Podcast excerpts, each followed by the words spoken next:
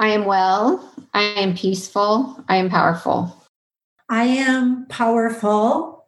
I am loving. And I am kind. Actually, I'm going to switch that one too. Actually, Shelly and I, we have four because we're both the same. This is the same. I am a warrior. Yeah. I Have that on our my tattoo. That was Pam Lanhart and Shelly Young, and this is the Recovery Revolution.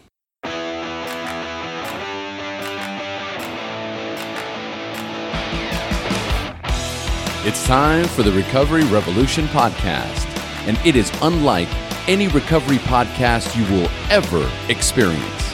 This is next level recovery transformation featuring the most influential minds in addiction, recovery, sobriety, mindset, and entrepreneurship. We are transforming the stereotypical mundane process of recovery into one of finding your own personal path to empowerment. This podcast will revolutionize the way you look, feel, and talk about recovery. This is the Recovery Revolution.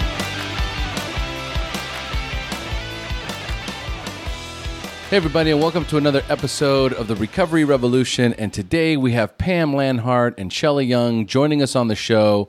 Together, they are the founders of the Family Recovery Conference. Pam runs a nonprofit in Minnesota called Thrive Family Support. And Shelly is a certified level two Arise interventionist, recovery coach, and family recovery coach. This episode is specifically catering to the family members of addicts. Together, they have put together a powerful, loving, and compassionate way to help families intervene on addiction. It's the best interview I've done so far when it comes to family support. So I am so excited for you all to listen. So let's dive into Shelly and Pam's story, but first, a quick message from our sponsors. We are all addicted to something money, success, food, drugs, alcohol, and even our problems. These addictions hold us back and prevent us from tapping into our greatness. My name's Omar Pinto, and I'm a life transformation coach, addiction recovery specialist, and lifestyle entrepreneur. I help people transform their business, family, and personal life every single day. So if you want to find out what's holding you back from living a life of fulfillment, success, and happiness, go to www.omarpinto.com and schedule a free consultation with me today. It's time to transform your life. Today's episode is brought to you by the RRC, the Recovery Revolution Community. The RRC is our private recovery membership group that features online meetings, online support, accountability, peer to peer recovery support, and coaching. The Recovery Revolution is more than just a podcast, it is a support network helping thousands of people all over the world. So, for more information about the Recovery Revolution podcast or how you can join the RRC, then go to omarpinto.com and get plugged into the Recovery Revolution today. And if you haven't done so already, be sure to leave us a five star rating and review on iTunes. It's the best way to show your support for the podcast. Hello, Pam and Shelly. How you doing? Hey. Hey, great. Excited to be here. Yeah. Wonderful, wonderful. All right, here we go. All right, so today, folks, we have Pam Lanhart and Shelly Young joining us on the show. Pam and Shelly are mothers of sons that are in recovery and are changing the way families interact with their loved ones. They promote a loving, compassionate response to those impacted by substance use. They both found their way to family recovery through non traditional pathways. It wasn't Al Anon for either of them. They both sought out spiritual guidance and therapeutic interventions. Their recovery was more in accordance with the eight dimensions of wellness. That is part of what drew them together. Now they are determined to help families heal. Does that sound about right? Yep. That sounds like you got it pretty much down. Yeah. All right. Thank you, Pam, for sending me that intro. Appreciate it. All right, rock and roll. So uh, there's definitely a lot that I want to dive into with you, with you ladies, um, especially about these eight dimensions of wellness. Now, when you talk about the eight dimensions of wellness, is that something that you two came up with, or is that a particular pathway that you discovered?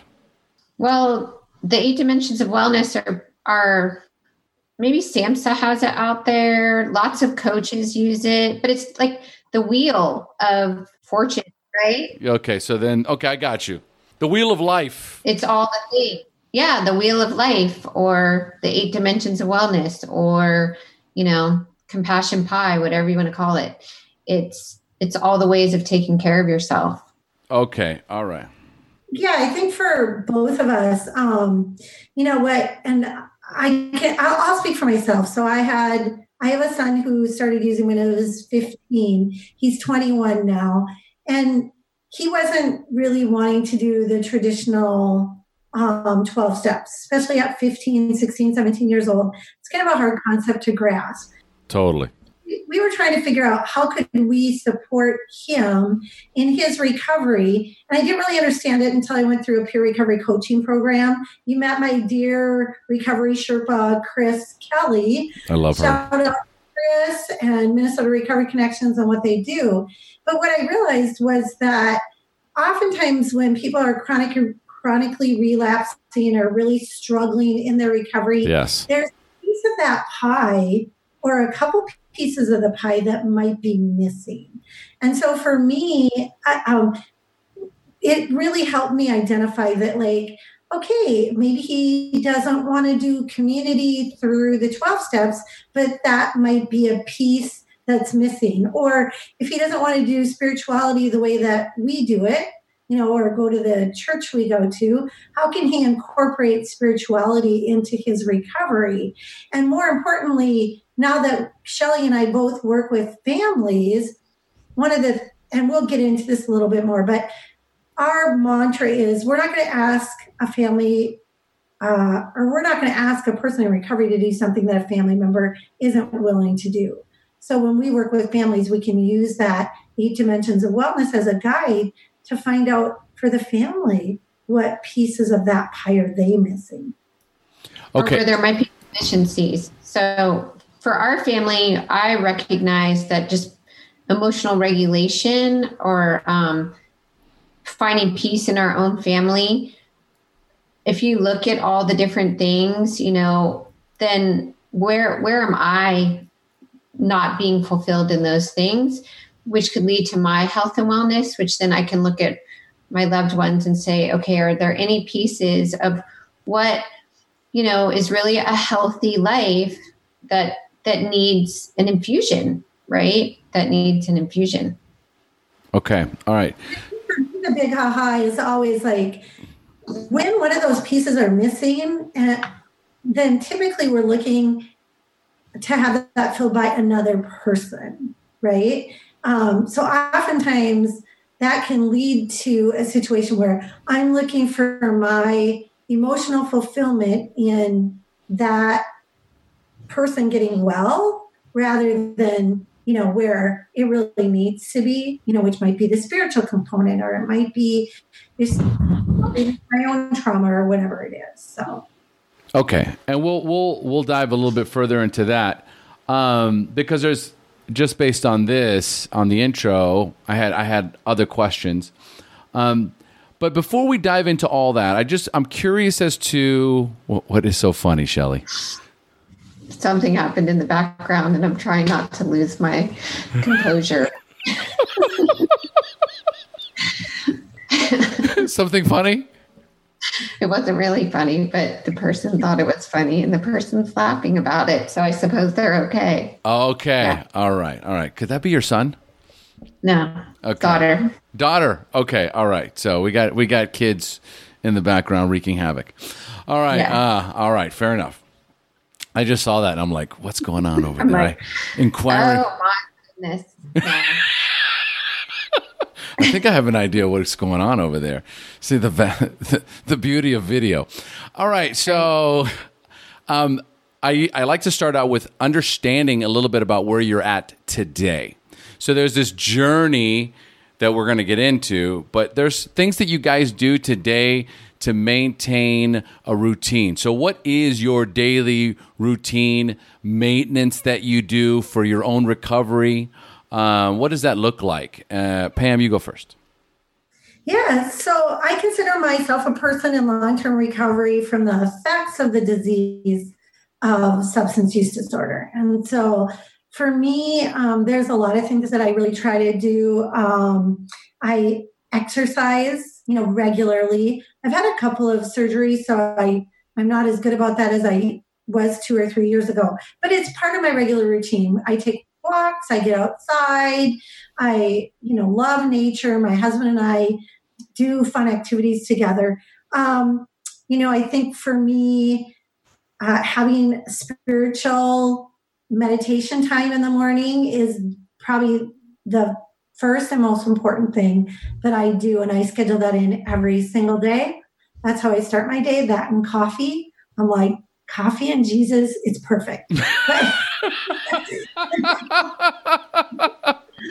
I could name that episode this Coffee and yeah. Jesus. That's the best thing I've ever heard. so that's kind of how I start my day. And then for me, it's, you know, financial wellness, which is how can we make sure that we're taking care of our family and that we're um, keeping our head above water financially. Um, I do therapy with a therapist, and that's another piece of my recovery. And, um, you know, those are probably the really key components. And then the other thing for me is I'm married. And so taking time to invest in my relationships with my husband and with my other children, that was really an important piece of our story, which is, you know, we, we have four children in our family, and I'm married 38 years. I want to stay married um, 39 years, right? So like making sure that I'm I'm investing in the the relationships that are the most important in my life, um, which is God first, my husband second, and the rest of my kids. And I have four of them, not just one. And so for me, that's how can I be the mom that my children need me to be and that's really personal and really individual. Every single one of them is very different. No, for sure. Um, real quick, I'm very curious about your financial wellness. Okay, so it's when I'm talking about daily routine, I'm like, so this is this is your daily routine. Is this part of your daily routine? No, you know, daily, or weekly. Yeah, more weekly. Like, you know, how are we doing? What are we spending our money on? Are we above Budget? water? You know, so I think people forget about financial wellness when yes. they talk about recovery, and that's a something, especially as a family impacted, that can really be um, significant, and it can it can really cause contention, right, between a husband and a wife. What are we spending our money on? And so I think that for us just checking in and being accountable and you know i have a, a little budget app that i use that i kind of keep track of things so that i don't go off the rails um, and it's been a big deal lately because we had a wedding on saturday and so our financial pie was pretty you know like that there was a pretty big piece cut out of that but it's okay it was for a good reason what's the budget app um, you know, I I think it's just called budget. Um, I'll have to look. I'll get back to you on that. Yeah, get get back to me on that. This is super important. Right? Well, for for most people, they don't dive into that as much as they, especially not even on a daily or weekly basis. Having that conversation with their spouse as far as how you're managing your money, you know, what the expenses are, you know, what does the end of the month look like, where are we at right now. Um, I think it's I think it's very important. Um, and also, it's a delicate topic because people, yeah. you know, the, the the the money topic is always is always so so delicate. So anyway, that's that's why I was curious as to how you manage that. So so Shelly, tell us about your daily routine. What does that look like? Well, I get up every morning, and the first thing I do is brush my teeth, and then I light candles, and I say the metta prayer. The may I wait may I be well, happy, and peaceful. May no harm come to me. May no difficulties come to me. May I have no problem. We always meet with success. We also have patience, perseverance, and determination to meet and overcome inevitable obstacles in life. And I say that for myself. I say it for my children. I say it for my friends and family. And then I say it for all. And there's a couple other prayer things I say. And then, um, and then I get my kids off to school and I spend a good hour with the journal and my dog and the birds and um, and then every day I, I walk out in nature with my dog. And I have designated time so I don't get onto any social media till after that. So I won't check my phone I won't respond to anything. I only I, it's usually around eight o'clock before I'll check in with anything, but sometimes a little bit later. Um, if I go to yoga, then it's even later. So yoga would be in the morning after that.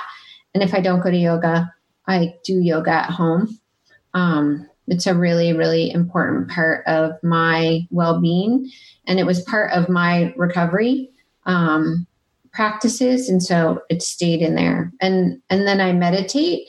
I have a therapist that I work with, and we have a a meditation that I I practice on purpose that has to do with some trauma resolution. So that goes in with it. And then, like Pam, I also have a financial recovery practice. Um, addiction took a big toll on our financial life, right? We were very privileged to be able to pay for high quality treatment for my son, but it had an impact. And um, and when you're in a state of emergency, you tend to be in a state of emergency with all of your things, and um, money was one of them. So I went through a financial recovery program called Financial Recovery. Who um, the woman who created it was in recovery and she applied recovery principles to her money. And um, so the, yeah, Love it's it. A, she wrote a book. It's called Financial Recovery. And then um, I have a money program called Money Minder. And I check in with it at least once a week and it tracks everything. And um, I put together a spending plan, not a budget, but a spending plan for the month every month. And then weekly, I check in with it. And then I check in with her. She's a coach um, weekly or twice a month, and she's helped with my um, getting my business organized also financially. So I think financial health is super important um, in the in the grand scheme of recovery because it's one of like your primal needs. So safe, your safe, secure housing, a way to to meet your basic needs, food, shelter, all those things. So um, I think it's really important. So that's one of my my routine practices, and then we always have dinner together as many times a week as we possibly can. I have two younger daughters at home, and um, I it's really important to get sleep. I make sure that I have really good sleeping patterns. I think that sleep is one of the number one deficits for families and for the individuals. And it's one of the biggest emotionally regulating things you can do for your body. So it's something I always check in with families like, how's your sleep? Um, and so that we can see if we can get sleep regulated, we can get a lot regulated from that that basis. Um, drink tons of water. So I have like the really basics. How are you sleeping? How much water are you drinking? What are you putting in your body for food? How are you moving your body? And then what's your spiritual practice? Like those are like my top things. And then second layer would be like financial, um, relationship, community. I make sure I used to do a thing where I would make sure I checked in with five people a day, just like five friends or whatever. And it, I didn't even know that that was something they did in the 12 step community. I just had a little thing like, did you talk to five people today? You know? Shelly, you are very busy. No, full. Just it's just full. I don't. I don't associate with the word busy so much as like, you know, that's just how I roll. And, right? But, you know, kind of to that point though, and I'm glad you brought up the water and the food because that's a really huge part of my daily discipline is what I eat and what I drink um, or what I don't drink because I think both Shelly and I don't really drink, even though neither one of us um, would identify as having had problematic drinking. Um, but the the um, point is is that when you practice all of these things and you're taking good care of your body and you're getting good sleep and you're well nourished, then you can run hard, right? Mm. You get up and go and do the things that are pretty demanding. I mean, I think both of us, Shelly and I, would kind of identify as um, first responders and caregivers. You know, Yeah. we have a lot of people that reach out to us that really are in crisis and need support emotionally and um, need guidance. And so, man, if we're if we're not taking care of ourselves, we cannot take care of anybody else, right? Correct. And that's that's very important in the sense of that energy that's coming your way. So you've got as a first responder, you've got lots of very intense in many cases could be toxic, could be um, you know, just emotionally intense feelings.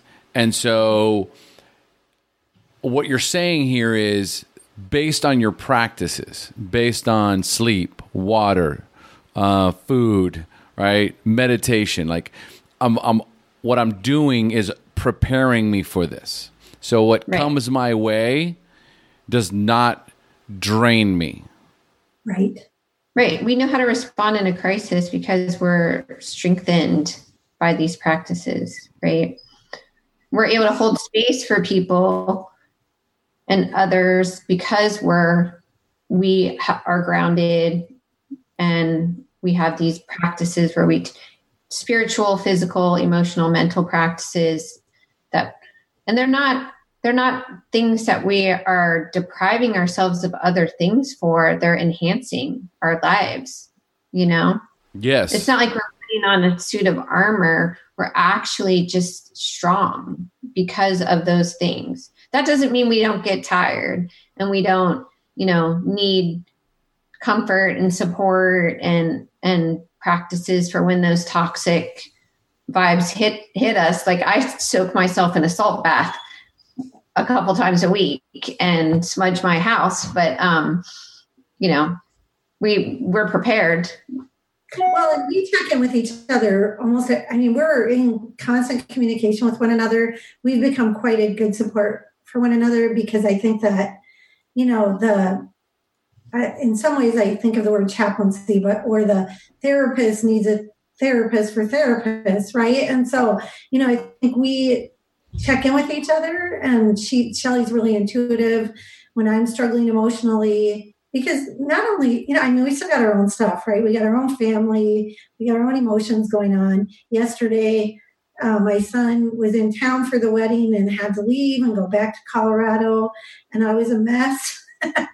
This morning we spent you know 20 minutes just like kind of processing through that. And so having support um, for ourselves is part of that daily practice. And and it's critical when you're i mean no matter what layers of service that you're uh, doing for other people you know when you're giving you can't i mean it's very cliche-ish but you can't give from an empty cup. You can't give out an, of an empty well.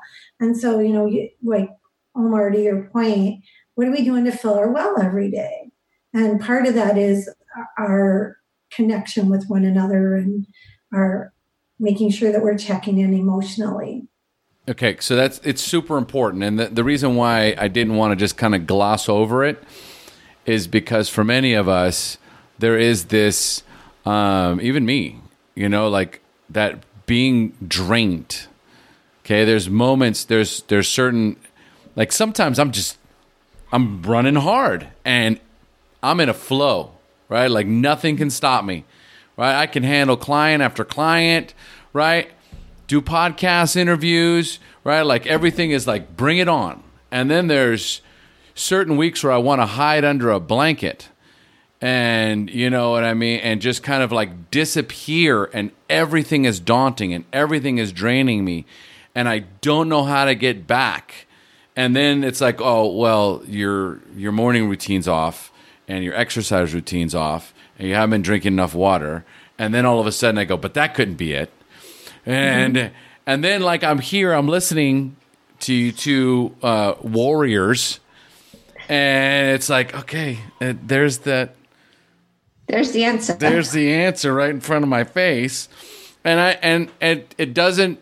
You can't you can't skirt it, especially when it's such a strong part of what you do on a daily basis. It's like, and also like, if I'm if we're not doing this, then at some point we're going to get hit with something that we can't deal with. We're not going to we're not going to be physically, mentally, emotionally able to deal with someone coming at us as a first responder if I haven't taken the time out to prepare mentally, emotionally, spiritually. Correct. Right. Okay. All well, right. I think um, just to piggyback on that just a little bit too is the in, the intuitiveness of um, self self awareness and then self compassion. You know, I think that has to be part of your daily practice. Like, it's okay to not be okay once in a while. If you know you need that downtime and you're listening to your body, you take it and you say no in other areas of your life in order to find that balance. So if I had a pretty rough emotionally day, you know, exhausting day, then I know I need to and and it's okay. Like it's really okay to say I'm not okay today and I need some something, some time, and then figuring out what that is and just giving yourself permission. I think that's a really a strong part of what both of us do is just giving ourselves permission to breathe and decompress and take time and, and rest all, and rest and relax.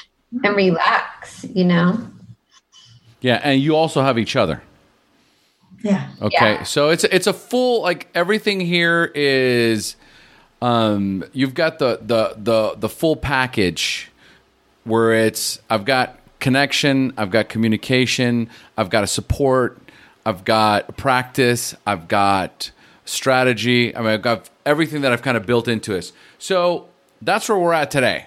Okay, so here's here's Pam and Shelly, recovery warriors. Okay, after what they've been through. So let's let's kind of dive into what that looked like to get here.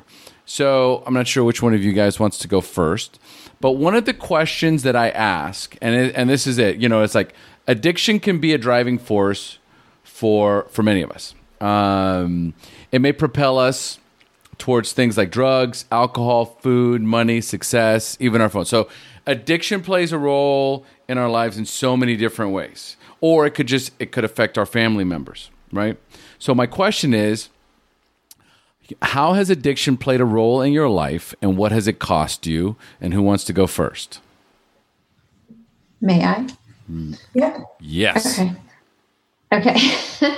um, so I'm a daughter of a my mother had alcohol use disorder until two years before she passed away, which was five years ago. And um, my grandmother also passed away from alcohol use disorder. My grandfather, probably the same. Um, and my son is almost four years in recovery.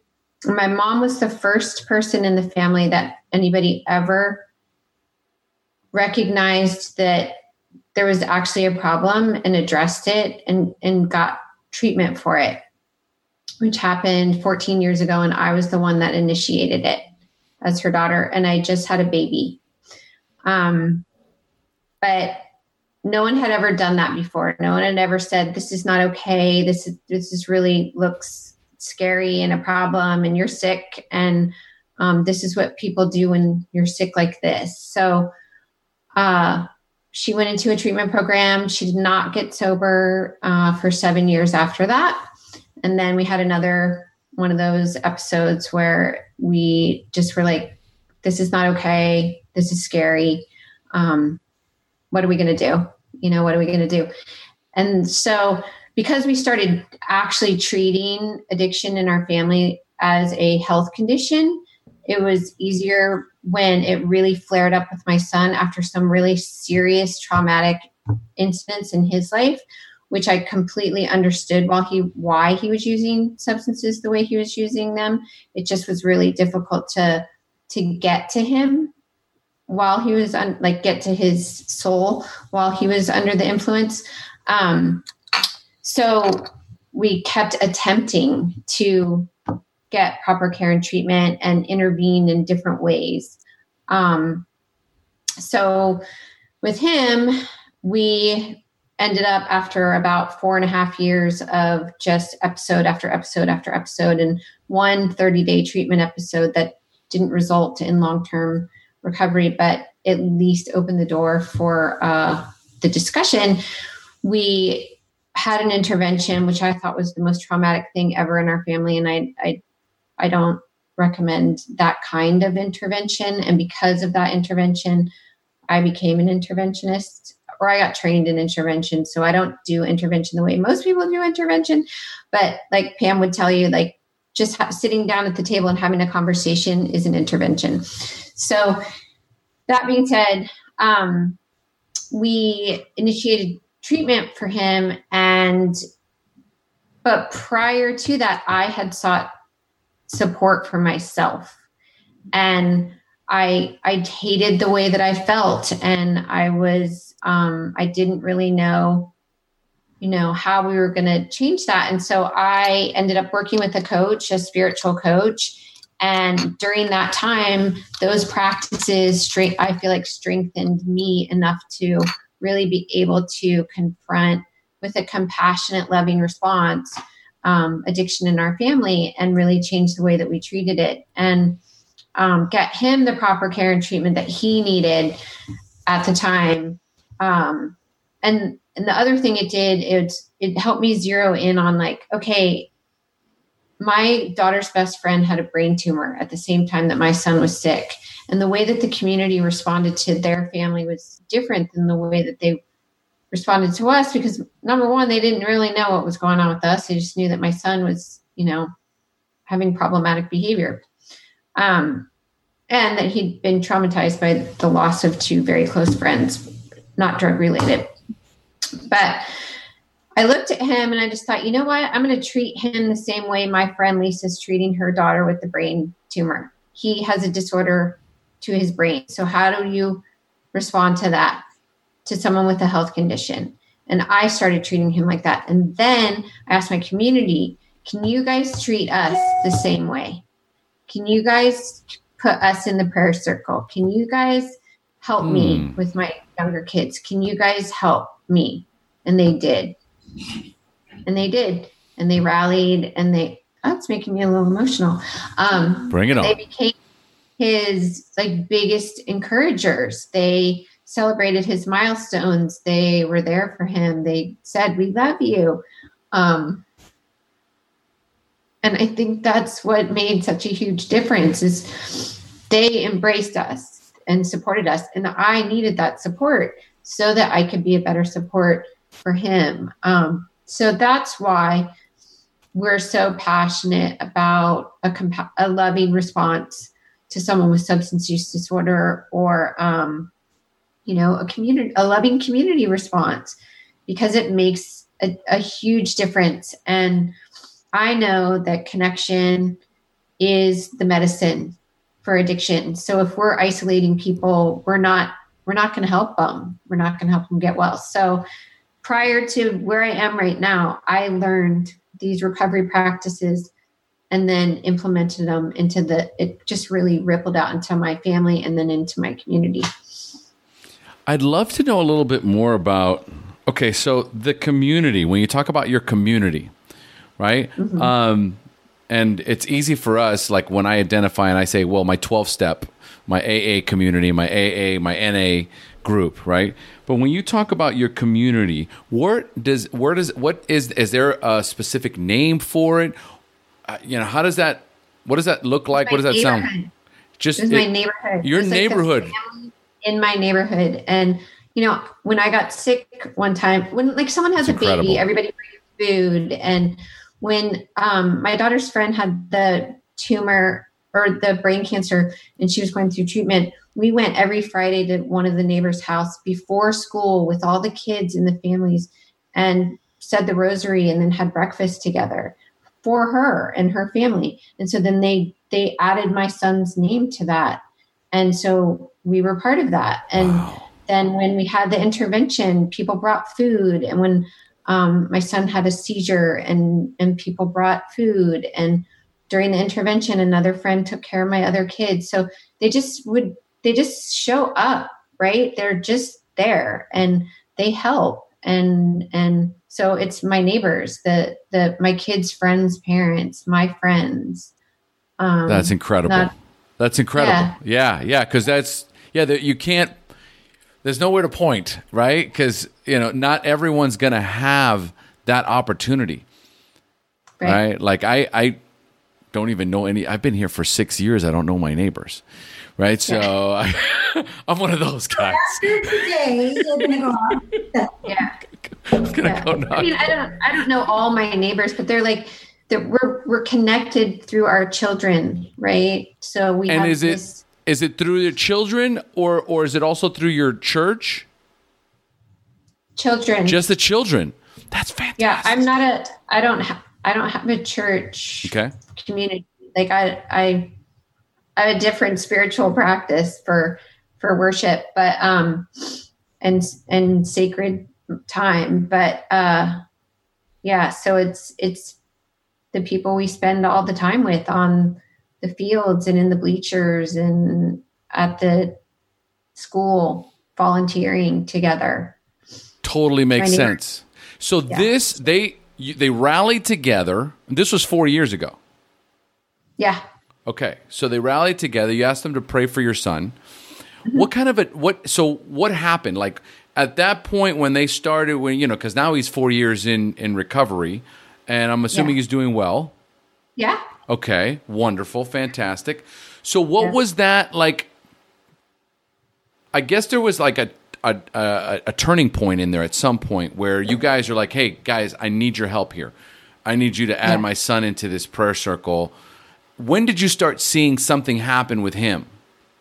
I think with him and with me, as I felt more supported, I was able to like it. It regulated me emotionally, so that when we were, I was able to to be stronger mm-hmm. in my my response, but not strong like tough, like strong like we got to do this, you know, and and this is I was able to be more honest. And then, you know, this is everybody knows, right? Everybody knows this is not a secret. We're talking about this, and everybody loves you, and we want to, we want to, they want to support you. So, you know, you've you're in. The, would you like to come to Rosary? you know what I mean? Um, and and then, you know, they sent him cards, to, and they like some of them still send him cards and um, whenever there's a milestone celebration, they all reach out to him and text and Facebook message and all that. Yeah. The power of encouragement. Yeah. Yeah. Wow. That's huge. I love it. Okay. So thank you. Thank you for that beautiful story, Shelly.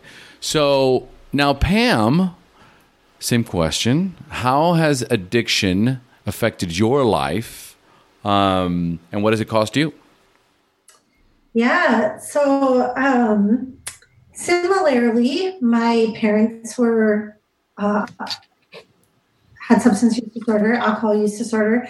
My dad, uh, I mean, I, I just don't really have many memories of him sober.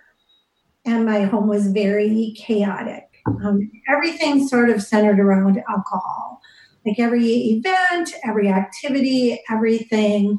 Um, but there was definitely trauma in my life as a result of my dad's drinking. I mean, significant stuff that we've had to work through through some good therapy. Um, my mom we did so my parents got divorced when i was 13 and we did an intervention with my mom when, she, when i was 17 and she went through treatment um, and she moderately drinks now. My dad died when I uh, was 27. He was 51. And really, that I mean, he died from the effects of the alcoholism. He died from a brain aneurysm that they're very sure was from the um, drinking. So um, my story is kind of departs, and I have a, I have a sister who struggled for years as well. So just like Shelly, you know, strong family history, genetic predis- predisposition. I mean, we have five siblings. Three of them have struggled with some sort of use disorder. Two of us just got lucky. I just say we're we were just the lucky ones because, of course, you know, I drink like everybody else.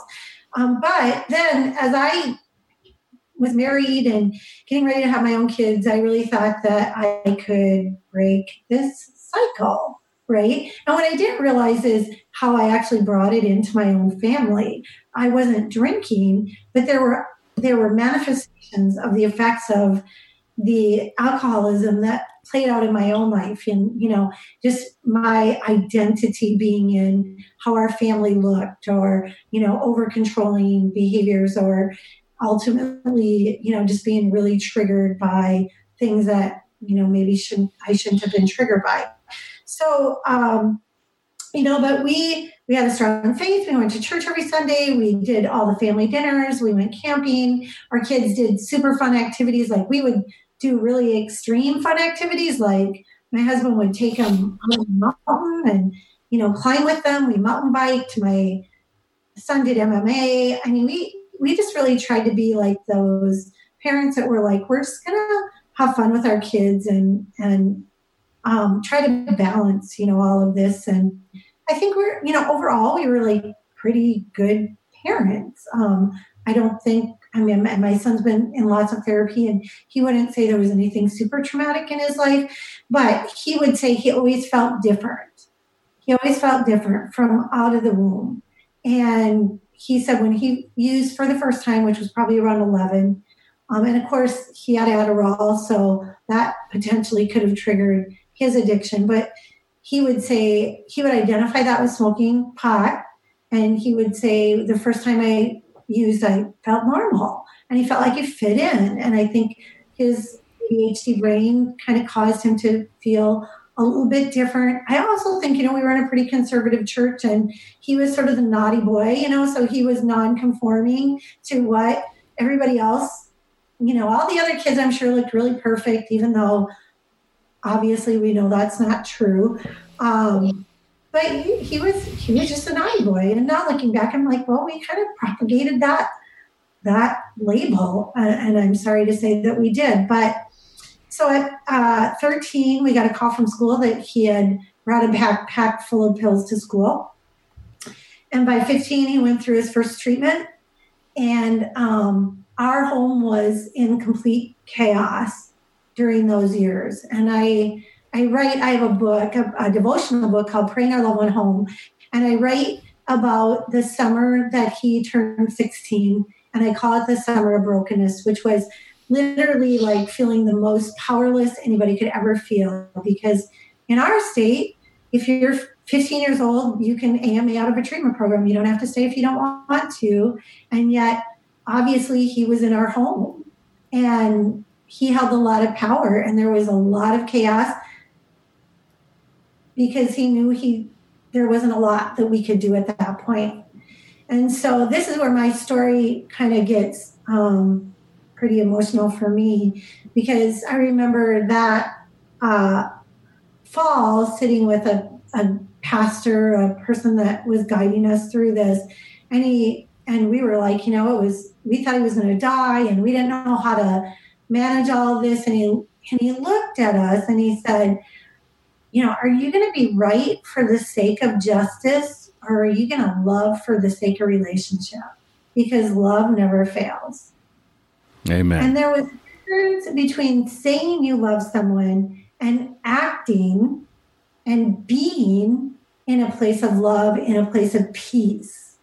And and one of my favorite things to talk about with families when I work with them is stepping out of the cycle of chaos right? Because we were so worried about being right and we needed to be worried about loving right. And so it was during that time that things shifted in our home from being right to loving right.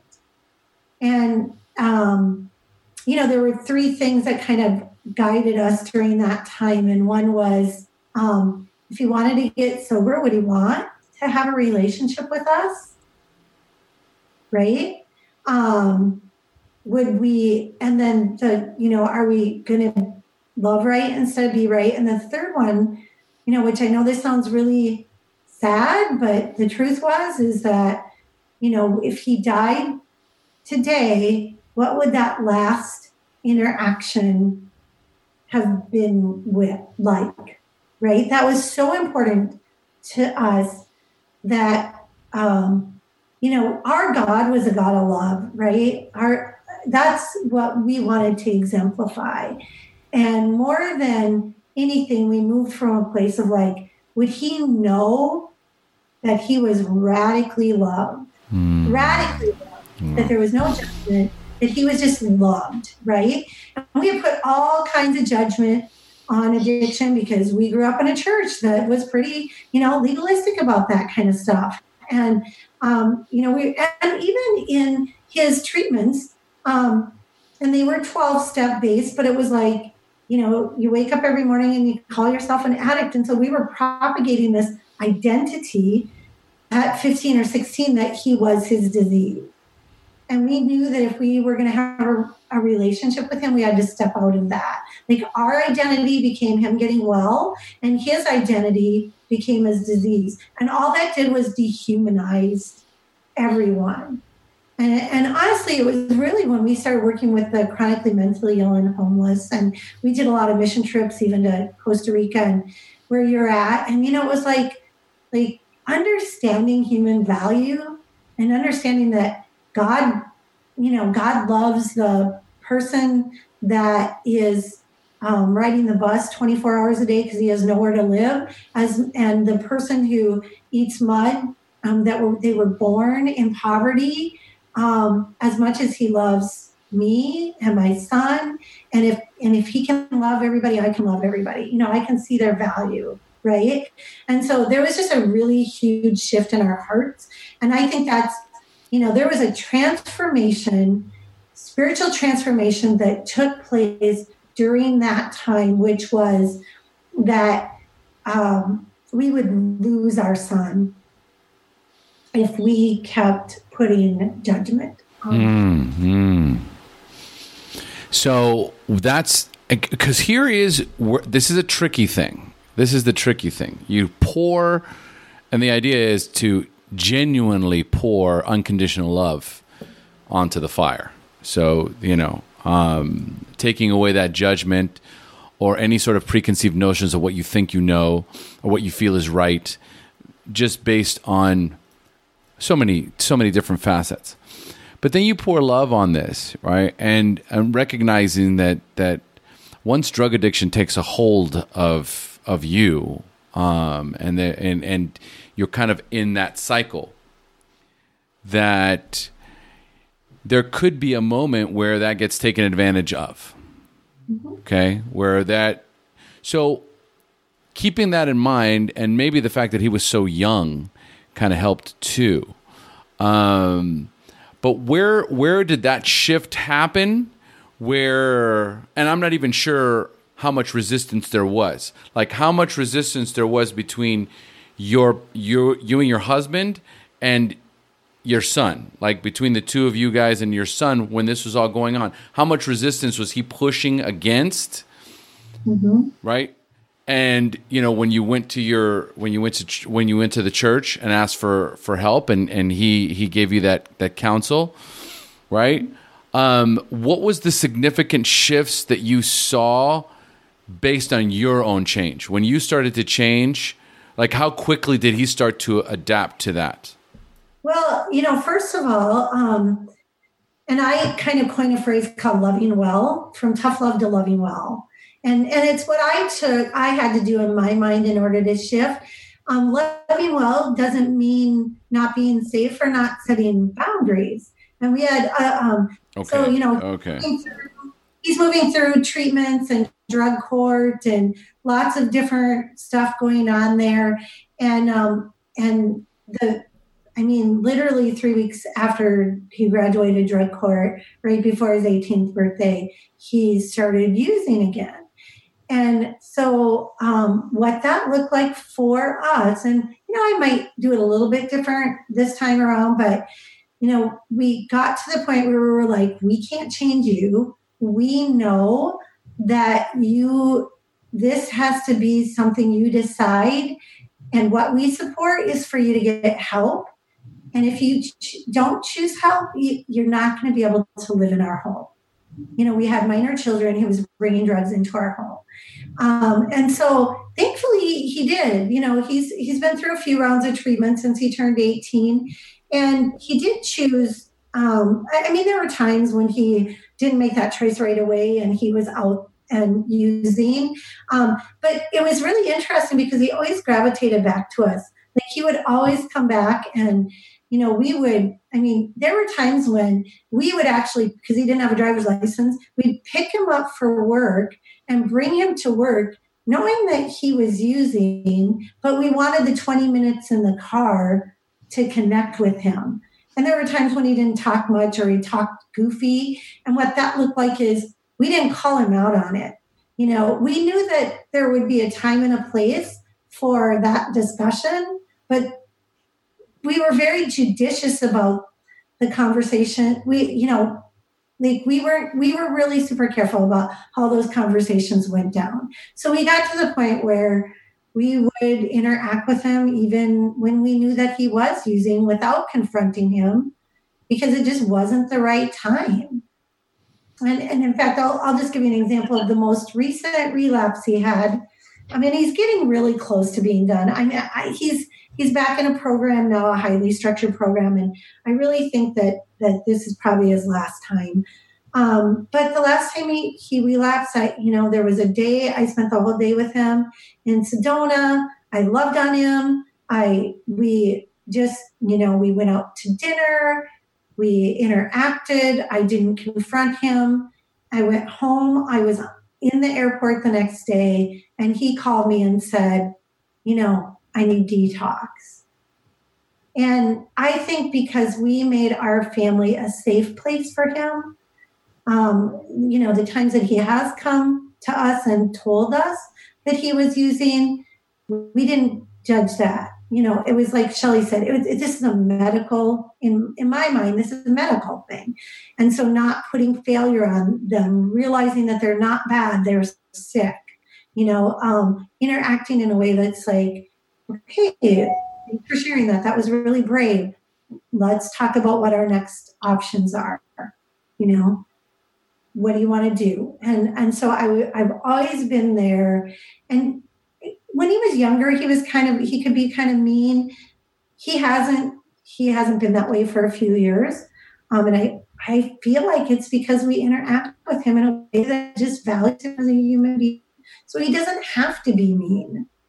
Have you like oh go ahead. Sorry shelly I feel like what Pam has done in her family with Jake is they've created not only a safe home, like their home is a safe place for him, but their relationship is a safe container, right? It's always a safe container. And every time they connect, they're not can always connecting over what's wrong with him mm-hmm. or they're just continuing to to build that bond and continuing to um, strengthen it so that he knows no matter what, we have your back. We have limits. We have limits that, you know, about how we can move and be. But but this is a, your family is a safe, secure place, and it's always going to be that way. And I think that's because we work our own recovery program. You know, we're modeling recovery. We've had to learn how to communicate. And that was a big thing. There you can imagine in my family of origin, there was no no communication. I mean, we didn't talk, we just yelled and screamed and you know, a- accused one another and and so we had to we had to learn how to take phrases like you need to and you should and you would and change statements to questions, right? And listen and reflect and and then you know we don't drink around we don't really drink you know um, and so we're sober and that reflects we can make good decisions and we can make good choices and um, you know thankfully and not that we didn't have some train triangulation in our family. There certainly were times when jake you know would try to manipulate and play the the husband and the wife relationship, right? I mean, certainly that happened. And I remember one time that happening and me sitting down with my husband because we were kind of in conflict at that point. And I looked at him and I said, You are not the enemy, and I am not the enemy. And we are not going to fight each other. We are going to be a team to fight the addiction. That is the enemy. And so I think just investing in that relationship with each other and sitting and communicating. So all the skills we've learned, you know, to communicate with Jake apply to all of our other kids, you know. Of course. Of course. Our young daughter is radically different than it was four years ago. Mm-hmm, mm-hmm. So what it's it's recognizing the need to remove shaming language from from the vocabulary you know, and, and incorporating questions instead of coming at him, um, setting strong boundaries. So, did you find that you were unwavering about the, the boundaries that you set? Were you able to stand firm on the on the boundaries that, that you set with him, Pam? Sometimes. Thank you for the honesty. you know, I, like the word grace, right? you know, there, I think I think that there's a learning curve with all this. We've just learned, you know, we're not going to threaten, right? I think a lot of people think boundaries are are threats, or that threats are boundaries, and they're the same thing. And it, and they'll say things like, "Well, if you don't do this, I'm going to kick you out." Right? I hate that word. Yeah, but that's more of a that's more of an ultimatum yeah, than a, than so a boundary. It sounded like in the beginning you'd you'd set this. Hey, listen, we love you, but if you're going to continue to use, we've got other kids in the house. You can't. that wasn't the beginning, though. That was kind of as we got better. Right. At, at, at some you know, point, uh huh. Probably more in the beginning of your own recovery. Yeah, yeah. But I, I and I think you know boundaries. Like Shelly uses the word agreements, and, and we'll maybe talk about that in a minute. But I mean, bound, I love the way Brene Brown talks about boundaries. It's like what's not okay and what's okay. So, like for me, um, you know, we my son doesn't yell at us anymore. We don't yell at him anymore. That's not okay. Like even I have my own boundaries that I have set for myself so that because I in the middle of all of this, I realized how horribly triggered I was, how much stuff I had to work through. Because as our son's addiction got worse, my reaction to his addiction got worse because of what I had gone through as a as a child. And so I had to work through a lot of that. But, you know, then putting safety measures in place for myself so that I don't overreact or so that I don't, you know, end up like saying things that I shouldn't say and so to me, that's what boundaries are. Like what's not okay and what's what what is okay or where you know safety for fences. me like what's what's okay what's okay and not okay for me is a boundary what's not okay and not okay with you is your boundary right mm-hmm. and we put some agreements in place so that you know what my boundaries are ahead of time or you know what my limits are ahead of time and we agree you know that we're not going to cross these and if we do this is the response that's going to happen. Correct. So correct. Ahead of time. well, here's here's the important thing because we're I'm and I'm gonna see what I mean. It's already 55 yeah. minutes in. They go a long time because you know we get into it. We get into it. I know it's There's, fun to talk about. It is. There's so many different facets. Here's the here's the big takeaway. It's an ongoing process. This is something that it it's not perfect. It's constant work in progress. And what the the the big takeaway is how much growth and learning that each of you guys have, ladies, have implemented in you in your lives. So was the idea of How do I come from a place of strength? Well, I am going to have to do a deep dive into me. I am going to have to do my own recovery. I am going to have to create my own foundation. I am going to have to create my own rituals and routines and connect spiritually on a higher level so that I can come from a place of strength and not only handle things with my own family, but also start, you know, becoming a community leader. So, with that being said, I kind of want to segue into what it is that you ladies do today as a team coming to me and saying, "Hey, oh, you know, I'd love to talk about what we do." Tell me a little bit about what you guys have put together and how you're helping the recovery community um, and other and other parents and people and interventions. You know, tell us a little bit about how you guys what, what you guys are doing, what you ladies are doing. Well, one of the things that I found when my son was in treatment was that I recognized that addiction flourished in our home and that I had no idea what recovery meant. And so I wanted recovery to flourish in our mm. home. So I grew up in an environment that supported addiction. So I wanted to know how you change that. So I made it a mission to learn how to create an environment that supported recovery. And while doing that, I, I connected with a lot of people in um, re- in recovery, community leaders, that was sweet. Um, that was my wife. She just got home. that's nice. That's nice. Um, so I, I, I wanted to know. So I, and I, I wanted the vision, like what is recovery? And I went to a big event where there were thousands of people on the mall in DC and Steven Tyler played and all that. And I was like, oh my gosh, this like, okay, I have a vision now of what recovery can be. And um, so I got connected with people in recovery and I got connected with people in in my community. And um, I created a group for families that was an education type gathering. So I had experts and um, community members come and speak and, and educate families on addiction and recovery so that it wasn't just a place of expression um, where we were just kind of admiring the problem and passing it around in the circle, but instead we were learning actionable solutions and um, recovery practices, right?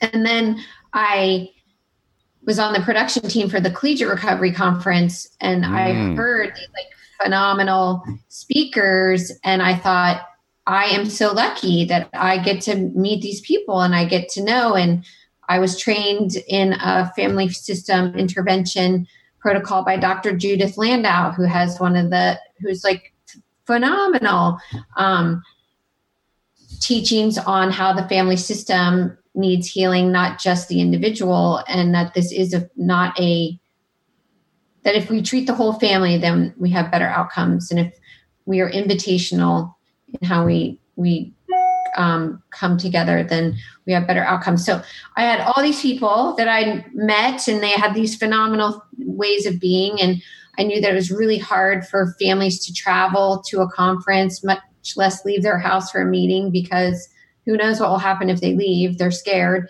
So how could we take all this great stuff and bring it right into the living rooms of all the family members. And I had seen Pam on social media, and I knew that her messaging was aligned with mine and um, her ideology was aligned with mine. So I said, I have an idea to do an online family recovery conference. Do you want to do that with me?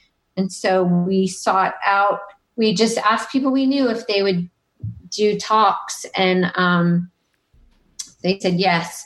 And so we popped up the first ever online family recovery conference for families about families with all the different, you know, nuances. But um, Pam brought to it just a huge layer of support because I'll let her tell what she does for families. But I work with families one on one. I usually work with a whole family system, not just an individual or not just a parent, um, but usually we all work together. And uh, and then I I'm the founder of the Family Recovery Conference, and then I work on the production team for the Collegiate Recovery Conference. Wow! Wow! Incredible. All right. Yes. Yes. All right, Pam. Yeah. So um, back uh, several years ago, um, I, you know, I in my spirit, I knew that um, I understood that my recovery was not typical. And at the same time, because I didn't go into an Al Anon group or I tried, it wasn't a good fit for me for whatever reason. Um, you know, I, I was like, I felt really isolated and really alone. And then the other thing that happened was, is that during that time, um, we were, you know, we were looking for treatment centers and trying to figure out and navigate insurance. And, you know, we Google something and we get uh, an 800 number that was owned by a, a treatment center. And so there were all these like really horrible predatory practices and families just didn't know where to go, where to turn. And I envisioned an organization that would support families from a full service perspective. So um, then I went through the, the um, uh, peer recovery coaching academy, and I was like, like this is multiple pathways. Like families need to feel supported regardless of which way they find their recovery. You know that kind of typically when you look in these private Facebook groups. The answer is always like, just go to an Al Anon meeting, just go to an Al Anon meeting. And there's this whole segment of population that try it, it's not for them and they have no support right? None. And so um, and i learned a lot of my recovery practices that i work with families on through therapeutic interventions motivational interviewing cbt dbt like i uh, you know all the spiritual practices in the world did not give me the skills and languaging that the four components of dbt did and that changed our family. Our whole family had to take DBT because our kids were taking it and we had to take it together. And so I'm like, what if we had this kind of support group model that was had a spiritual component, but also this sort of evidence-based topical component. And I put those together and I created a support group model, which we now have six of them that meet in Minnesota. We have some online groups, but we also have a, a helpline, a warm line that people can call that's safe we we don't we're not we don't ever take a dime from treatment centers. You know we're not um, we we're paid by donations only. Um, and so families can call and a lot of treatment providers give out our phone number at thrive because they know it's safe. And so we'll you know we'll deal with these kind of crisis calls that aren't really crisis because you call the police or you call crisis and you don't really get help. And i was like well i'm a family member who's been through this, I can help support these people. And so we have about 25 trained volunteers now um, that help answer that phone line, that lead our groups. Um, we do coaching. And then also, I do private coaching um, myself. So, you know, I have some private clients that I work with, and then I'm going to be going through Judith's interventionist training more to just learn family systems and understand that a little bit better. I mean, like Shelly said, we we came together and and you know it was just we were so aligned with our views and um, everything that we're putting out for messaging. And it's really it's this like we don't use typical words that you might hear in um, family recovery circles. So we don't talk about enabling um, we don't talk about codependency. Now we we can talk about how sometimes helping can help the addiction flourish, or we can talk about how we can help provide an environment that supports recovery. But, you know, we try to work with families. You know, parents' natural instinct, a mother's natural instinct is to want to save their child. So, how can we take that natural bond between a family member and their kid, a mom and their child, and work within that bond instead of saying, well, you have to detach, you're toxic, you're the enemy, you're causing the problems. How can we take that relationship and go, you know, if we if we treat the whole family, if we help them learn how to be their loved one's best chance at recovery, you know, all of a sudden one toxic or one healthy plant in a toxic pond, as Shelly would say, can change the whole family, can change the whole ecosystem, right? And so how can that how can we start working to, to change the dynamic of the family so instead of working against one another, we can help one another become healthy. And and it always starts with us, right? It always starts with the one. And well, we we, yeah. we want to look at families so when we were going through this in our family and people were telling me to disconnect, just detach, kick him out, use tough love, wait for him to get to rock bottom, wait, wait, wait. I was like, I'm never going to do any of that. Like, I'm never going to kick him out. I'm never going to use tough love. But I am a mother, and my natural mother instinct is to protect my young, to put my life before his, and to protect the rest of my family. I'm strong. I have perseverance. I love you know like use my strengths. I'm in, we are incredibly resilient. Use these strengths and tell me another way to do it because i'm not going to do it that way right? So what pam and i are trying to to help families understand is they have these strengths that they can use in their favor instead of going against their natural ways of being right? Correct. And so what's interesting is well, I, am curious uh, as far as what I guess what obstacles or cha- more challenges. What challenges you face because in some aspects the family is not is not as willing to look at themselves. It's more you like meet them where they are. Okay, you know, you meet them where they are, and then you you lay the breadcrumb trail for them, right? You start with, okay, this is what's going on. And we both do it. We listen, listen, listen, listen, listen until we can pinpoint, pinpoint like, okay, can we reframe that? Can you almost like yoga? Can you do this pose instead? Can you take five breaths? How are you? And then we ask questions like, okay, you know, what is it about that thing? Or we just we just really dig in and then they'll start to come down and we're able to to look at it as a bigger picture.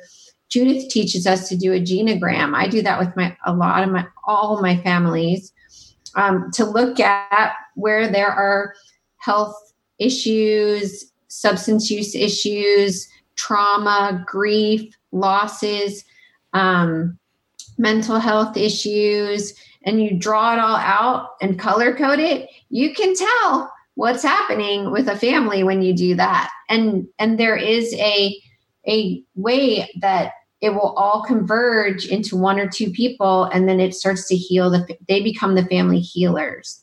So if you can orient the family to you know this is like some of the things i ways i'm responding might be contributing to this and some of the ways they're acting might be contributing to the way i'm acting and we're interdependent and that's natural and attachments are are actually fundamental you know?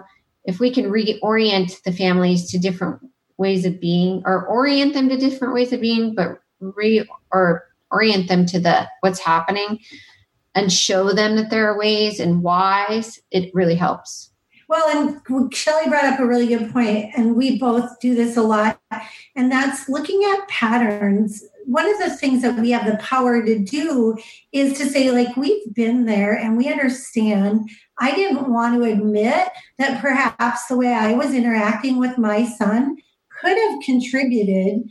You know, and even when you look at the Al Anon three C's, I didn't cause it, I can't cure it, I can't control it. But the fourth C is, but you can contribute to it. And so, even in that, uh, I think almost any family member, when they come to us for help or they're they're in a group, right? We're in private Facebook groups and they're in a group and they're saying, I'm done. I need help. Almost every parent or family member will say, I need help. I don't want to do this anymore. I don't know what to do. And so we can say, okay, you know, first and foremost, let's just breathe.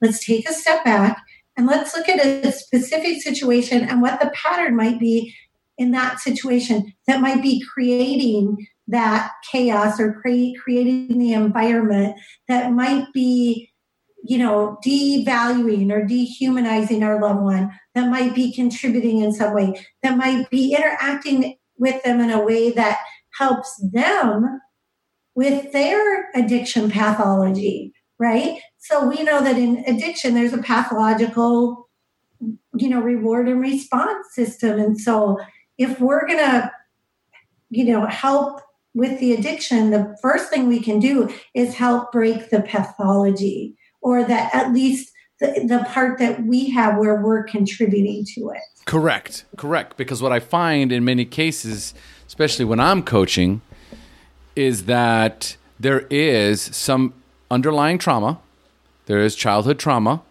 and what the alcohol and the drugs do is soothe that trauma. Mm-hmm. So, you know, the if I if I stop using drugs and alcohol because this program taught me how to not use drugs and alcohol, what does how does that help me with the underlying issue? Right. And in some cases, the step work, uh, depending on how involved you get into it, will address some of it. Uh, but in many cases, there is an underlying issue that still stays unresolved. And unless that gets resolved, you've always got this chance of a relapse based on being triggered. So, well, going back to that, you know, like I, as a parent, had trauma that created certain behavior patterns in my life. Correct. That were also contributing to the environment where the addiction could flourish. And so that's where we talk about don't ask them to do anything we're not willing to do.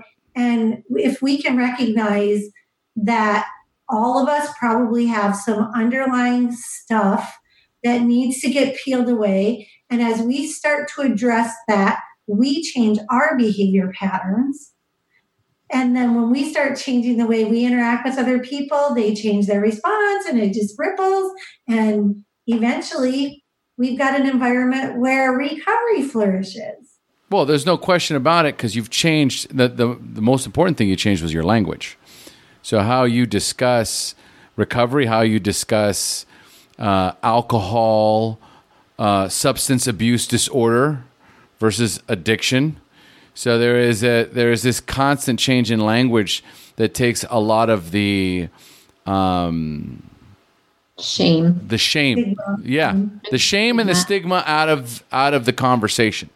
So now it moves more into what is, and then looking and addressing how it affects not only them but how it affects you, how it has affected you, and specific instances where you guys can kind of try and identify a pattern or some some um, some other underlying issue that's coming from the parent. So it could be the way that they're trying to communicate with their child is ineffective. Mm-hmm. Um, and you guys, you two ladies, are able to bridge that gap. Correct? Yeah. Or spouses. I, you know, we've got a lot of um, spouses that come into our groups, and you know, people are telling them, "Well, just get divorced, right? Like you don't right. have to live way." And they're like, if they wanted to get a divorce, they wouldn't be in the support group in the first place, right? They don't want to leave. They want to try to figure out if they can change the way that their family dynamic is playing out and that they might be able to create an environment that supports recovery. And so, you know, I worked with quite a few people that have their whole dynamic in their relationship with their partner or spouse is completely different now because like Gabor Mate says, if you're going to love an addict or alcoholic, just love them. Don't try to change them. Mm-hmm. Mm-hmm. Right. Mm-hmm. I think, so, that, yeah. The work that we do, that like the most impactful or most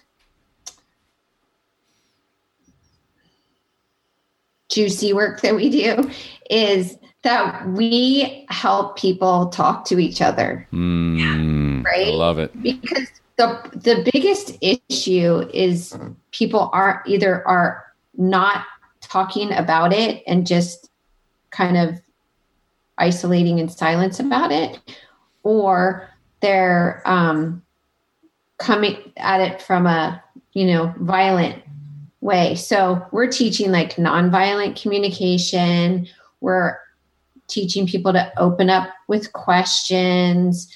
We're we're asking family members, you know, how do you want to feel right? How do you want to feel in this relationship?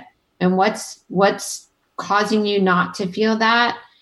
Or how do you both want to be in this relationship? Or how do we want the family to be? You're like, what do you want to what what how do we want our family to be? Let's collaborate on this. And and we're trying to bring people that are like here back at here before they decide to go here, right? I love it. I love it. Okay, so listen. Okay, I'm sorry. I'm sorry. I'm on. No, we, we, we, talk all day. We, we could talk all day. So here's what I want to do. So Thrive. Okay, so Thrive is the name of your company. Is that the name of the support group? Um, it's a um, nonprofit that has that encompasses all of those things.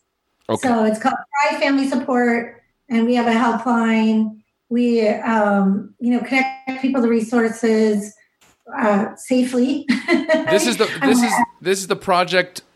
This is both you and Shelly. And then Shelly and I. Start, so that's my organization that Thrive I had pain. started. Okay. Yeah. And then Shelly and I have the Family Recovery Conference together. Okay. And that's that's what we're doing together. That's online. Online. Yep. And it's iterating into a bigger things. Yeah.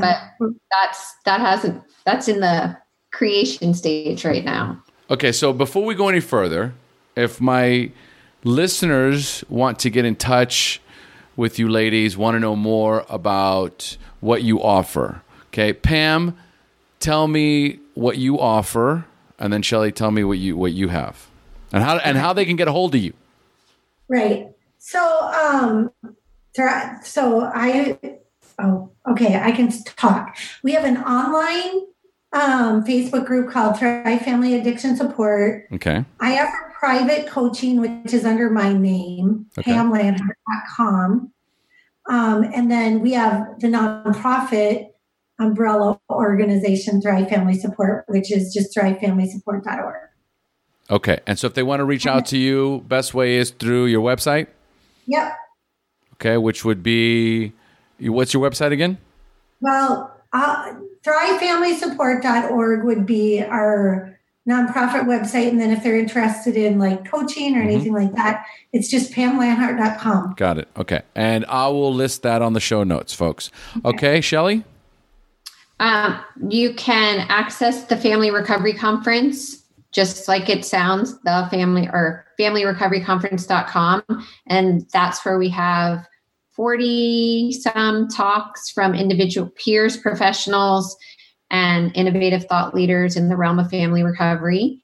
And you can email me through that, or you can email me for personal guidance or coaching. Just email Shelly at shellyelyoung.com. Okay. All right. Shelly, you don't have your own website yet? She does things are in creation. All right. I don't have a separate website right now. I took I'm recreating all of it. All right. Coming soon. The Family Recovery Conference became such a big part of what we do. Okay, wonderful. Okay, great. All right, so folks, if you want to get in touch with Pam or with Shelly, I'll have all their information on the show notes. So just go to the show notes um, and you'll be able to access that quickly. Um, and then let's let's ask some let's answer some closing questions. Are you ladies ready? Mm-hmm. Okay, wonderful. Okay, so one at a time. Um, there are as as especially as far as you know what what I'm thinking about, especially when I'm going into this. Like before I started my process of recovery, when I'm first faced with a challenge um, of my my child is suffering right now with substance abuse issues, right? So at some point, as myself as a coach, right? Um, I hear people all the time, I can't do this because, or once I achieve this, I'll be happy. So it's a set of limiting beliefs or stories that they tell themselves. So I'm curious as to what the limiting beliefs that you had or the stories that you used to tell yourselves, um, and what is what are the new stories that you believe now. I'll start, and then Shelly, you can wrap up. Um, my story was that I would be okay if my kids turned out okay.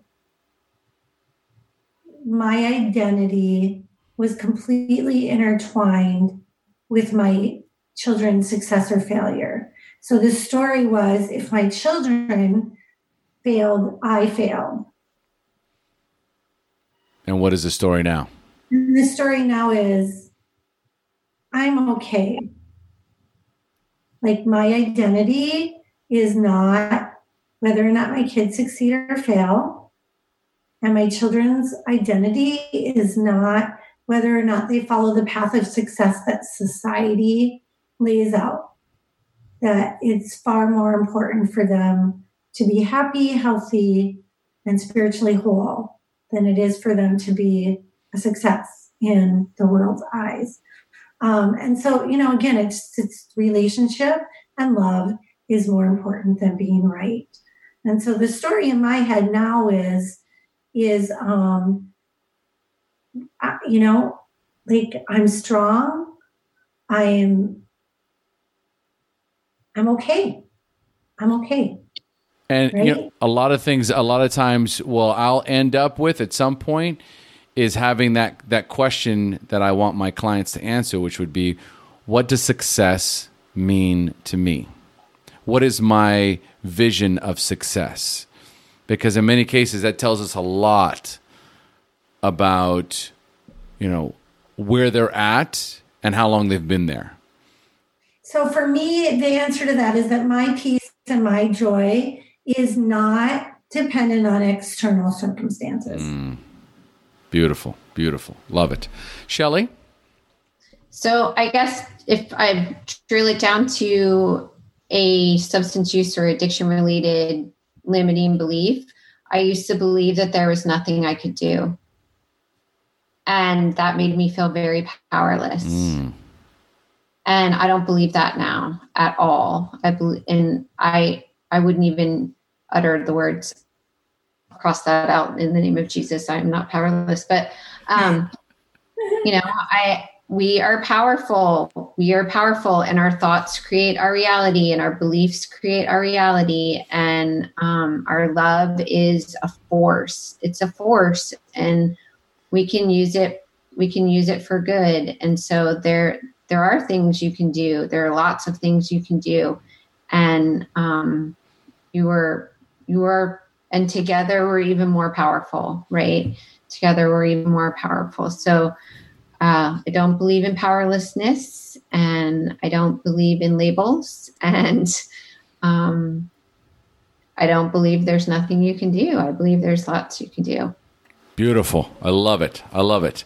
Um, so one of the things that I, one, one of my favorite um, examples from tony robbins one of the stories that he tells is he talks about burning the boats, and I love I, I love hearing about people's burning boat moments. So if you want to take the island, you have to burn the boats. So you draw this line in the sand where you say, I'm not one more day, not one more hour, not one more minute. I'm not going to tolerate this in my life anymore. Um, what mm-hmm. was that moment for each of you? Shelly, you start us off. Uh, it was a moment that was after my son was in treatment and i somebody reached out to me and and i'd received a gift in the mail of like the wine club of the month. And i was like this has done nothing for my family good ever. And i put all the wine bottles in a container in my backyard and i smashed i wrote on them. I wrote like you will never i will never be powerless. You will never take my joy like all these things and i smashed them with the hammer and i was like done like i will never allow a substance to rule my life ever again wow that's yeah. i love that I can actually see you. I burned the boat. I burned. I smashed it. I was serious. I was like, not having it. And then I bought myself a ring. I have this little ring and it has three little things on it to remind myself that I would never like put my kids in that situation ever again. Oh man, that is absolutely powerful. I love it. Pam? Yeah, mine was the summer of brokenness and I'm sitting on my quiet time chair and I had probably had a more than a few days where I couldn't get off the chair. And I just thought to myself, I am not living. I am dying with my child. Wow. I am not going to die with him. And it, it was a, a spiritual death. It was a death of, you know, desperation. And um, I, I just, I'm like, you know, I believe there's a verse in the Bible, John 10 10, it says that he came to give us abundant life. And I was like, this is not abundant life. Like, I am not living in abundance. And that is not the promise.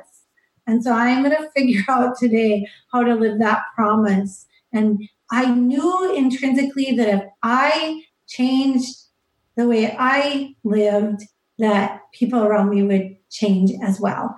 And I was like, I'm not going to die. I'm not going to let this disease kill me and kill my family and kill my son.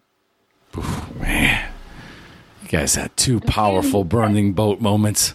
Right. Very powerful. But I did have a moment in my therapist's office to piggyback on what um, Pam said about changing for her family, where my therapist said, um, if you want to break this cycle in your family, it's going to have to start with your kids. And I said, I, you know what? I don't think so. I think it has to start with me. Mm. It has to start with me so that it will break for my children. Yeah. And so that was another layer of why um, I thought, you know what? The rest of the generations, if I like, if I have to stop drinking or whatever I have to do to make it so they don't suffer this or my daughters don't have kids that have substance use issues or my son I, I, I would do anything for them not to have that I have to be the change. yeah Simple. Interesting how the therapist would say that. Huh. Huh. Very interesting. Okay, so tell us about an aha moment in your life when you realized you were now moving in the right direction. Go ahead, Pam. Um, you know, I don't know if I could. I don't know if I could really pinpoint uh, an actual aha moment, but the you know the day in Sedona that I mentioned earlier, where I didn't confront Jake, it wasn't icky. It was a very good day, and then the next day, he called and said, "I need detox." Mhm. um like i knew that that was exactly what it was all about like that that that our family was a safe place that my relationship with my son had become such a safe place that he could reach out to me anytime and say i need help right like that to me is the epitome of what we're trying to accomplish in our families. Like Shelly said, where you know you're holding that container and you carry your kids' hearts or your, you know, important people's hearts in your hands. And and it's like having an egg in their hand and and you're not squashing the egg, right? Like you're you're holding that and it's precious and it's beautiful and it's all in one piece. Absolutely. That that is a spectacular aha moment, a spiritual awakening. That that's a huge it's a beautiful moment where you recognize that something dramatically different is happening and it's all good. Yeah. That's an aha moment. I love it. All right, Shelly. Uh, well, I wrote in my journal sometime during that year, like, how will I know that this is happening? You know, how will I know? And I put some c- conditions down or some markers, I guess like would be the word that, that, so I would recognize it and remember, like, this is happening. So one of them was when my son started saying things like about his sobriety, you know, and, and me hearing him say it. So I was like, this is really happening. Like he's choosing this. This isn't before us. This isn't about us. This is, he's choosing this and him saying things like, you know, I know all the good things that are coming to me are because I'm sober, you know, and he's got some really good things coming down the pike. And um, so that's one of them. And then just the way I feel in my, in my everywhere. You know, like I feel different. So that moment when you're like, oh my gosh, I'm not on high alert anymore. Like my neck doesn't hurt from hovering above the pillow, ready to jump, mm. you know, into action. And um, and I think the most, and this might not sound very humble, but the most um affirming moment is when Google asked me to help them help like Google asked me what how do we help families better? And i was like that's like the thing google's supposed to google. So when google asks you what can we do? then i was like that i'm doing the right things now if that's what's happening google reached out to you i met some people at google and they said can you help us with you wow. know help families better i just thought that was funny you know like Google Google asked me what do you what do we do? And when I and I said to them, like you were my first responder. Like, yeah, absolutely. You I went to you like every bit of the way. You were my first responder. So um that's a pretty a big that's a pretty big aha moment. Yeah. That's like, pretty big aha. this is all happening. Yeah. Yeah. I found my purpose. Yeah. All right. So for family members that are listening, um, what are the resources that you rec- would recommend to them, book wise or any other resources? Besides Thrive Family Support and mm-hmm. the Family Recovery Conference. There we go. Besides those two things, which um, you know, they're innovative in the way that we we uh, speak and respond and everything. Um, I would say the Partnership for Drug Free Kids because they have some free resources that are that are really uh, based in kindness and science, evidence based practices. So that would be one. If I was to recommend a book, um, I would recommend the book that Pam recommended to me, which is The Anatomy of Peace and um, The Four Agreements. Those two books, I think, uh, are very powerful. Um, in in in understanding where somebody, you know, how to re- how to relate. So the four agreements is great on how to how to relate with people overall, and the anatomy of peace is a really um, eye-opening, heart-opening way of responding to a loved one with substance use disorder. Beautiful, beautiful. Pam, anything to add to that? Yeah, you know, I I would agree. Partnership for Drug Free Kids is really a good. It's a really good website, and you know, if uh, if you're a person of faith, there's a couple books I love, love, love, love, love, and one is called "Keep Your Love On," and it's written by Danny Silk, and the other one is called "Everybody Always," and it's by Bob Goff. He's a really popular author now, and you know, he just it's like love everybody always, right? I just love, and I love anything by Brene Brown. So, you know, her stuff on boundaries, her stuff on um, shame. vulnerable, shame. I mean, that, those, some of those, actually, some of those philosophies of hers and how she communicates them really has shaped the way I work with clients more than anything, you know, and just her, her uh, belief on intrinsic value, her last book, um, was so, so, so good. She talks about how we file people into categories, right? And we put a label on that person. And so then we create that story in our head about who that person is and we validate that story. And so I think at any time we can kind of move away or recognize, right, that we have created this story and that our behaviors are validating it Eh, you know, in a, and especially in a negative way. And we can stop and say, you know, wait a minute, like I need to change that story. I think that's really what happens in the cycle of chaos and addiction is that we create this story, right, of what we think about a person who has addiction or about what the disease looks like. I mean, there's so many more people that live in the disease of addiction that never steal, hardly ever, you know, never lie. Like give the shirt off their back to, to another person, you know, function at work on a daily basis. I mean, there's a lot of people that have substance use disorder that really don't come close to fitting into the stereotypical stories that we tell about people with addiction. And so, you know, I just I love her writings because I think it's helps us step out of the the story that we're creating and and then we have the power to create a new story.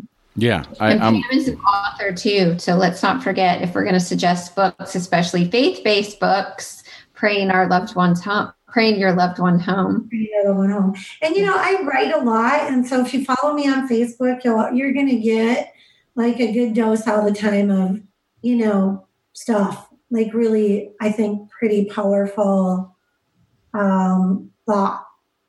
Yeah, Beautiful. And our our recover our, our conference Facebook page is Foundations for Family Recovery. Yeah. Okay, wonderful. All right. Um, so, um, God, I was about to say something. Oh, no. Whenever I recommend or whenever Brene Brown Bre- Bre- Brene Brown comes up, it's always like all things Brene Brown. Like you really Yeah. cannot go wrong. Just Google her, and she just did. Did you watch the Netflix special? Yes, it's so good. Yeah, Yeah. she's just phenomenal. My first introduction to her was the the power of vulnerability, the TEDx talk that she did. I Yeah. really want to meet her someday. She's my girl crush. She's she's she's my girl crush. I want to meet her too. She's incredible. I seriously. All right, so um, God, we, we got to cut this short. Okay, so what? I hate to do this though. Um, give me your most powerful I am statements, Shelly. What are your three most powerful I am statements? I am well. I am peaceful. I am powerful. Love it, Pam. Yeah. I am powerful. I am loving. And I am kind. Mm, love it. See, yeah, I hate going over Actually, that one. going to switch that one too. Actually, Shelly and I, we have four because we're both the same. This is the same. I am a warrior. Yes. Yeah. Have that on our my tattoo. Oh, you guys have matching I am warrior tattoos? Well, no, I mine doesn't say that, but I'm going to get that's going to be my. mine says hope. So Well, the, I love it. I love it. Okay, so um, what is one parting piece of wisdom that you would like to share with our listeners? Okay, Pam, you go first. No, Yeah. Shelly was about to speak. Go. No, Go ahead, no. Shelly. No, go first. Um, you know, I I would just say you you do have power. You have the power to change lives. And um and you can walk in abundance, joy, and peace, right? Regardless of your circumstances. Love it. Shelly? I'd say number one, reach out for help from somebody who's been there and is, you know, in recovery or has a recovery mindset. But the the most important pieces of all of this is communication and connection and emotional regulation. And and those are the foundations. So um, you know, get connected, communicate, get yourself into a place of calm and and ask for help like ask for help I love okay, I have to piggyback on this one last thing. 23 million people in the United States are in long term recovery. Why not your son? Why not your daughter? Why not you? Your husband? Why not you? why not your family Right? So why not? Why not? Why not? It makes it's going to change your life. It's going to mm-hmm. change your life. There's, oh my gosh it's the best thing that ever happened because at the beginning of this you said what did it cost you and i could i didn't even go there i was like and then this happened right i forgot to even say like the what it cost because because it gave it like recovery gave us so much like that's over It's true. You know? It, it's true. Um, we could go into all kinds of and all kinds of tangents of what it costs us. It costs us, it costs us so much. But at, at the flip side, the the price we paid for admission is is worth it. Because without suffering there is no story. Without struggle there is no story. Without everything that we've endured we cannot give on such a high level. We had to endure the suffering that we that the path that we that we had um, uh, forced us to recover to change to learn to grow. And then through that we're now able to give back and contribute on a much higher level. So Yeah. it needed to happen Yeah. i'm grateful for I, all of it I, I looked at my son the other day and I said, the greatest gift that we've ever received is the gift of your addiction. incredible He's like, really? And I'm like, yeah. Yeah. I mean, it there's no doubt in my mind that I am right where I'm supposed to be for such a time as this because of the experiences that we've had for our family. Absolutely. Absolutely. Yeah. That's the way that's the that is the way of, of looking at it because you know, without it without it we cannot help others. Right. We had to learn to help ourselves first. And then now we are recovery warriors, Yeah. agents of change. All right, Pam, Shelly, thank you so much for joining us. Thanks for having us. you. We Yeah. could talk for like two more years, I think. This was so fun. Thank you.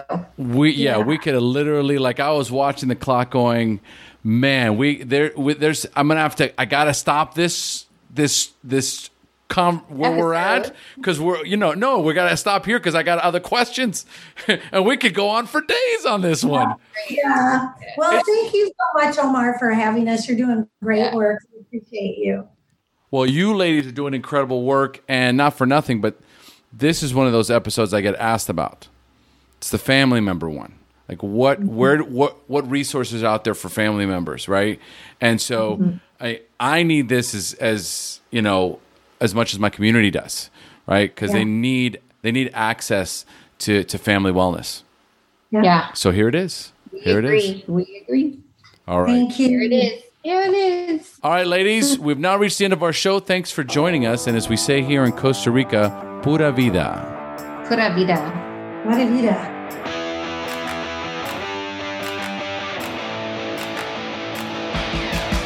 Thank you for joining us today on the Recovery Revolution podcast.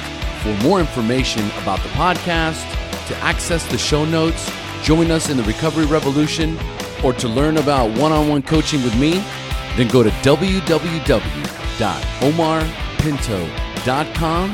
Make sure to check out the website or schedule a free consultation with me today. It's time to join the Recovery Revolution.